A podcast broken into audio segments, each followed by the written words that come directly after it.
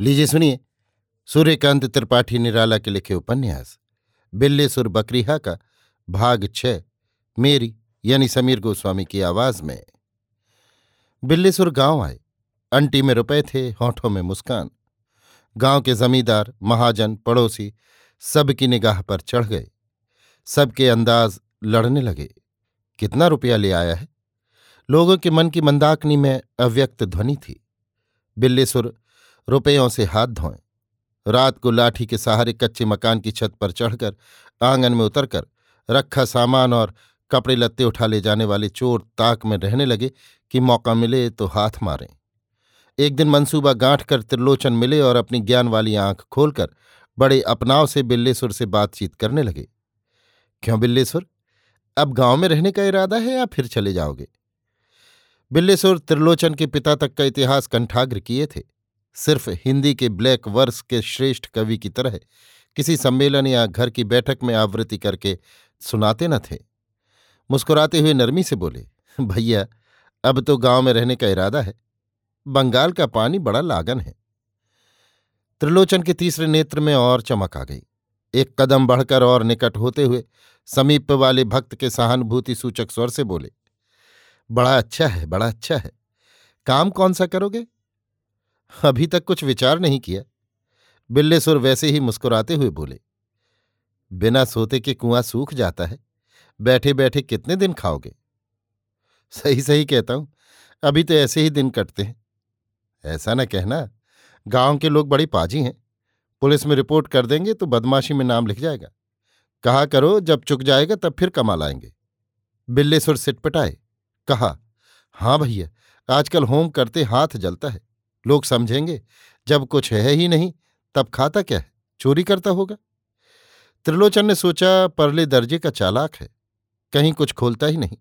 खुलकर बोले हाँ दीनानाथ इसी तरह बहुत खीस निपोड़कर बातचीत किया करते थे। अब लिख गए बदमाशी में, रात को निगरानी हुआ करती है। बिल्लीसुर फिर भी पकड़ में न आए। कहा पुलिस वाले आँखें देखकर पहचान लेते हैं, कौन भला आदमी है, कौन बुरा। अपने खेत मैं रामदीन को बटाई में देकर गया था। वही खेत लेकर किसानी करूँगा। त्रिलोचन को थोड़ी सी पकड़ मिली। कहा हाँ ये तो अच्छा विचार है, लेकिन तुम्हारे बैल तो हैं ही नहीं। किसानी कैसे करोगे? बिल्ली सुर पेंच में पड़े। कहा, इसीलिए तो कहा था कि अभी तक कुछ तय नहीं कर पाया। त्रिलोचन का पारा चढ़ना ही चाहता था, लेकिन पारा चढ़ने से खरी खोटी सुनकर अलग हो जाने के अलावा और कोई स्वार्थ न सधेगा।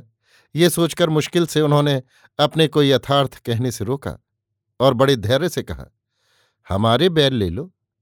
फिर तुम क्या करोगे? हम और बड़ी गोई लेना चाहते हैं, लेकिन सौ रुपये लेंगे। बिल्लेसुर ने निश्चय किया सौ रुपये ज़्यादा नहीं है। कहा अच्छा कल बतलाएँगे। त्रिलोचन, एक काम है कहकर चले गए। मन में निश्चय हो गया कि सौ रुपये एक मुश्त देने वाले बिल्लेसुर के पास पाँच सात सौ रुपये ज़रूर होंगे। त्रिलोचन दूसरी जगह सलाह करने गए कि किस उपाय से वे रुपए निकाले जाएँ। बिल्लेसुर त्रिलोचन के जाने के साथ ही घर के भीतर गए और कुछ देर में तैयार होकर बाहर के लिए निकले। लोगों ने पूछा, कहाँ जाते हो बिल्लेसुर? बिल्लेसुर ने कहा, पटवारी के यहाँ। शाम होते होते लोगों ने देखा, तीन बड़ी बड़ी गाभिन बकरियाँ लिए बिल्लेसुर एक आदमी के साथ आ रहे हैं। गाँव भर में हल्ला हो गया। बिल्लेसुर तीन बकरियाँ ले आए हैं। सबने एक एक लंबी सांस छोड़ी। बकरियों का समाचार पाकर त्रिलोचन फिर आए। कहा, बकरी ले आए अच्छा किया, अब ढोर काफ़ी हो जाएँगे। बिल्लेसुर ने कहा हाँ बैलों वाला विचार अब छोड़ दिया है।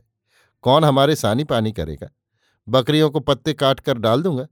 बैलों को बांधकर बैल ही बना रहना पड़ता है। और किसानी बटाई में है, साझे में कर लेंगे?